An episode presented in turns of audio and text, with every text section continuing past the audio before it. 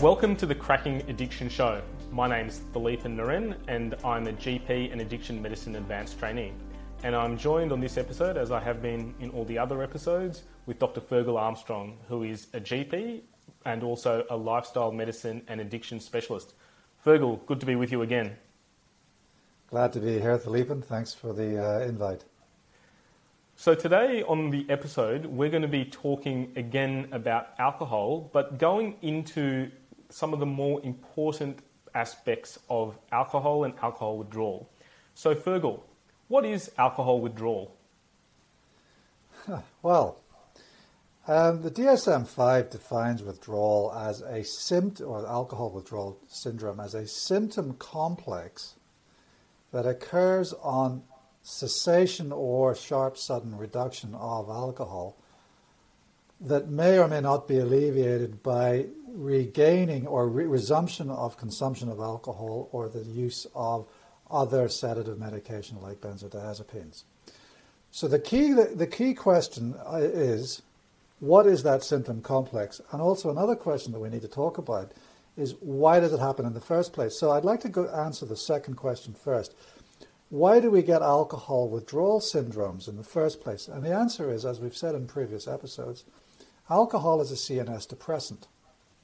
So chronic exposure to that CNS depressant means that to maintain any kind of level of functioning, the brain has to actually ramp up its neuroexcitatory neurotransmitters, predominantly glutamate, but also secondarily dopamine. Therefore, the brain in, in, someone who is who is exposed to chronic levels of high al- chronic high levels of alcohol, their brains are, relatively speaking, more full of glutamate and dopamine. And then when you suddenly stop the alcohol, you've got all of this unopposed glutamate and dopamine with nowhere to go, and so you end up with this neuroexcitatory syndrome, a withdrawal syndrome, and in the context of alcohol, we call it alcohol withdrawal syndrome. So, what are the standard features? Well, on one level, we can think about alcohol withdrawal as autonomic arousal associated with perceptual disturbances. That's on a very basic level, that's how I tell the difference between something like alcohol withdrawal and opioid withdrawal. So, for opioid withdrawal, I think of it as an autonomic hyperarousal associated with a flu like illness. Whereas with alcohol withdrawal, I think of it as an autonomic arousal associated with perceptual disturbance.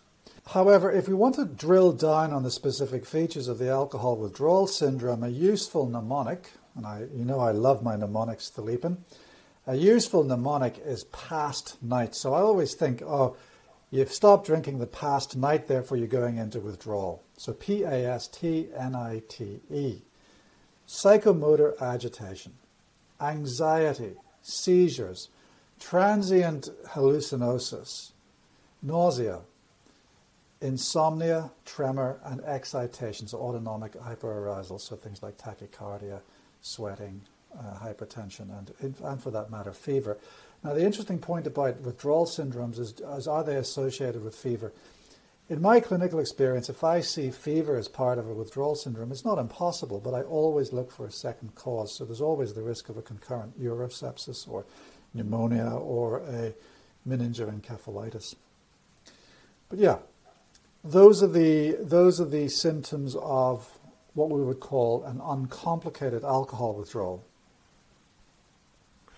Excellent, and you've uh, kind of explained it in a very all-encompassing way. So you've already explained what alcohol withdrawal is and what happens during alcohol withdrawal. But I guess the thing doctors want to know is it's good to know what it is and what happens, but what can we do about it? How can we manage an alcohol withdrawal as doctors? So the, the, the thing about alcohol withdrawal is if you give it enough time, it goes away because the body, the brain rebalances itself. The reason why we have to treat alcohol withdrawal is that we don't want A, severe symptoms, and B, we don't want there to be the progression to complicated withdrawal. And C, we also need to be aware of and treat the comorbidities, in particular the uh, comorbidity of Wernicke's encephalopathy that we may see with untreated alcohol withdrawal.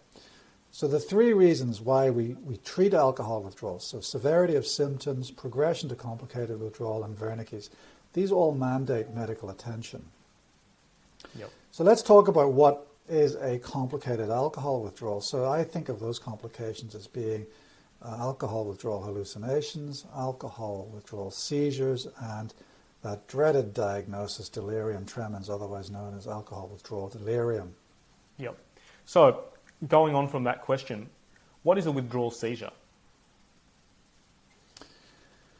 So, a withdrawal seizure is a usually, well, by definition, it's a seizure associated with alcohol withdrawal due to that alcohol withdrawal. So, it's a, usually a generalized tonic-clonic seizure that is short-lasting.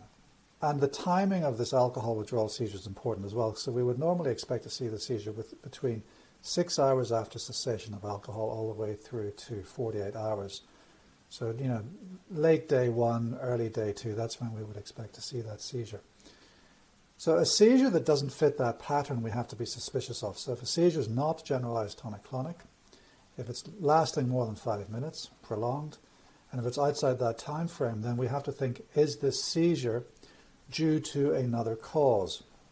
And so there could be various causes. So we could have pre-existing either known or unknown seizure disorder, or we could have a pre-existing comorbidity causing seizures. For, so for instance, you know, a, a, a brain injury, trauma, brain bleed, metabolic derangement, or, or sepsis. Um, and it's really important to try and tell the difference between one group and another group. And one way of looking at it is to actually look at the postictal state. So for for a normal postictal state post post other cause of seizure, you tend to be drowsy, you tend to be very calm afterwards, and your vitals are not deranged. Whereas seizure associated with alcohol withdrawal, well, you know, you're by definition going to be agitated, anxious, you're going to be awake, and your vitals, your vital signs are going to be deranged. So that's a useful way of separating it out. But an alcohol withdrawal seizure is self limiting, but it does warrant a reconsideration of the regime that you're using to treat the alcohol withdrawal. And usually that means revi- revisiting the dose of the benzodiazepines that you're using. Right. Excellent.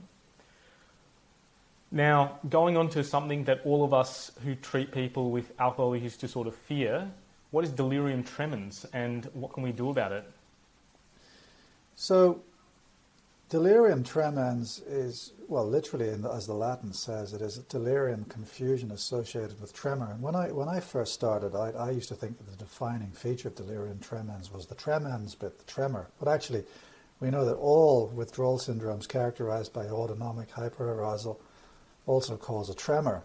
So the tremor is not in any way diagnostic.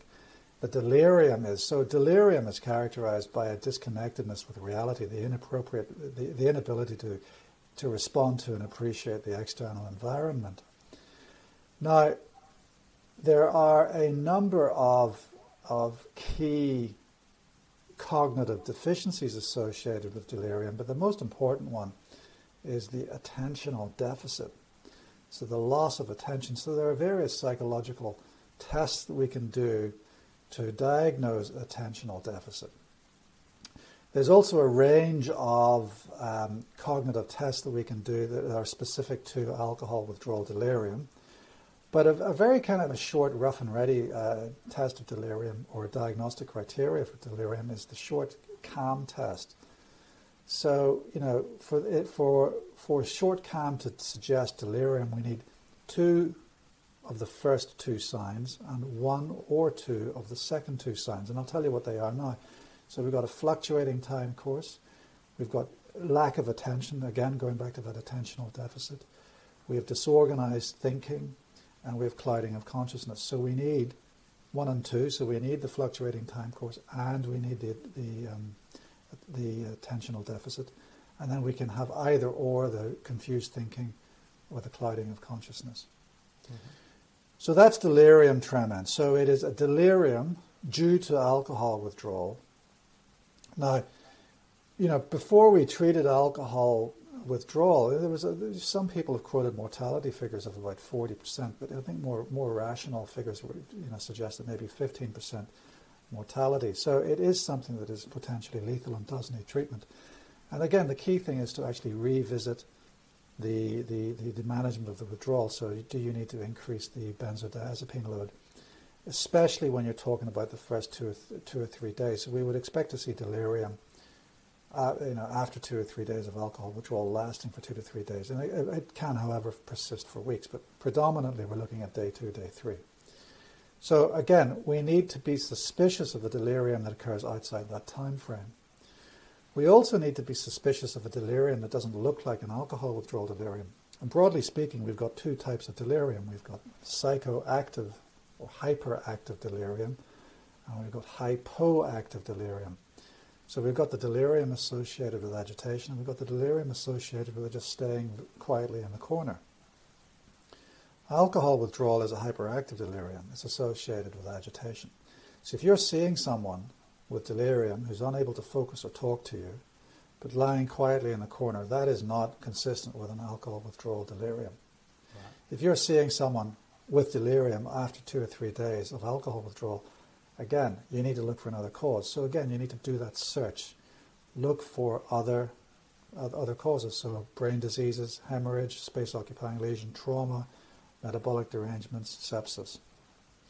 What do we do with it? How do we treat it? Well, we potentially increase the amount of benzodiazepines that we're using to treat the alcohol withdrawal, and or we can consider the use of antipsychotics, especially if the delirium is associated with agitation.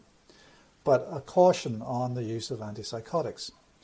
They increase seizure threshold. Sorry, they decrease seizure threshold, so they increase the likelihood of alcohol of seizures. And in the context of alcohol withdrawal, you really don't want altered seizure threshold.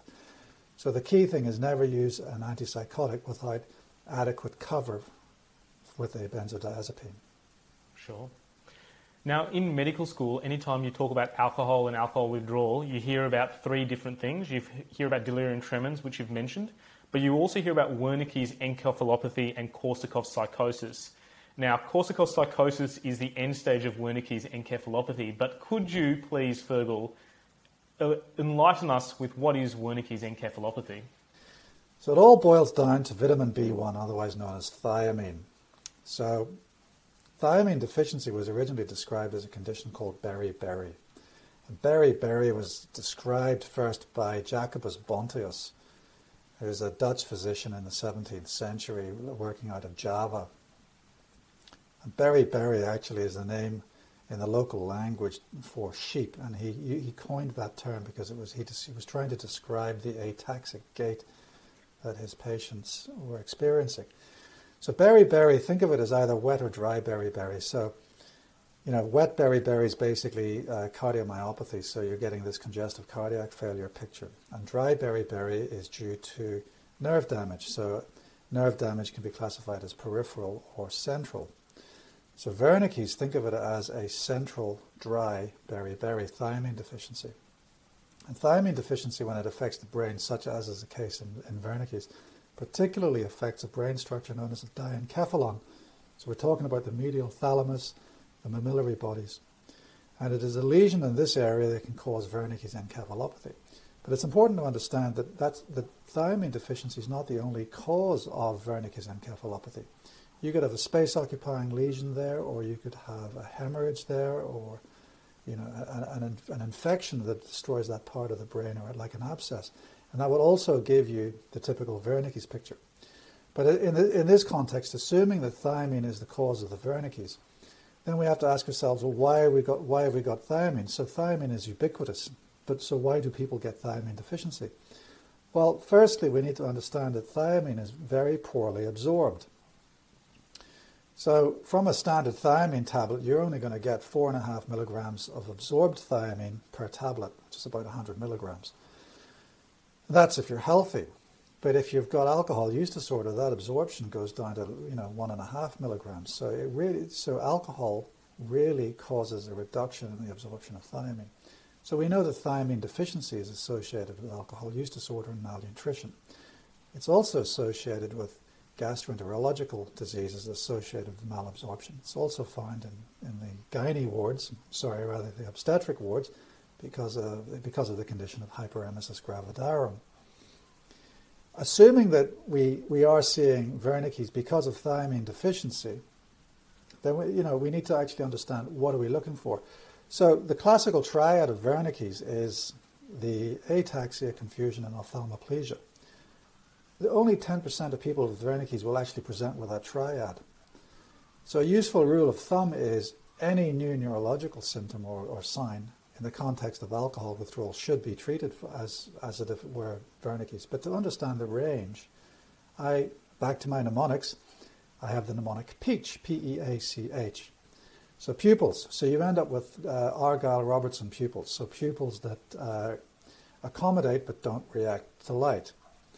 And E for extraocular muscle paralysis. Again, that gives us the ophthalmoplegia. A for ataxia, C for confusion, and C for hypothalamic dysfunction. So we're talking about hypothermia, hyperthermia, and hypotension. So that's the kind of range of pathophysiology that we get that is, due, that, that is caused by disease of the diencephalon associated with thiamine deficiency. Now, if we recognize this syndrome quickly enough, we can give high, high doses of parenteral thiamine, so intramuscular thiamine. But if we don't recognize it, then we will end up with a permanent irreversible brain damage referred to as Korsakoff psychosis. And the hallmark of Korsakoff psychosis is a retrograde amnesia. But, you know, I think of Korsakoff psychosis as, as a dementia, a euphoria, a confabulation, and an amnesia. So that, that confabulatory uh, demeanor, where people just make up stories to fill in large gaps of their memory, that's, that's, that's a significant sign of Korsakoff's, which effectively is saying that, this, that somebody had a treatable, reversible cause of brain damage that was not identified and picked up. Fascinating. Thank you once again, Fergal, for all your insights on this episode. And that brings us to a close of this episode of the Cracking Addiction Show. Please remember to like and subscribe and join us on our next episode. Bye for now.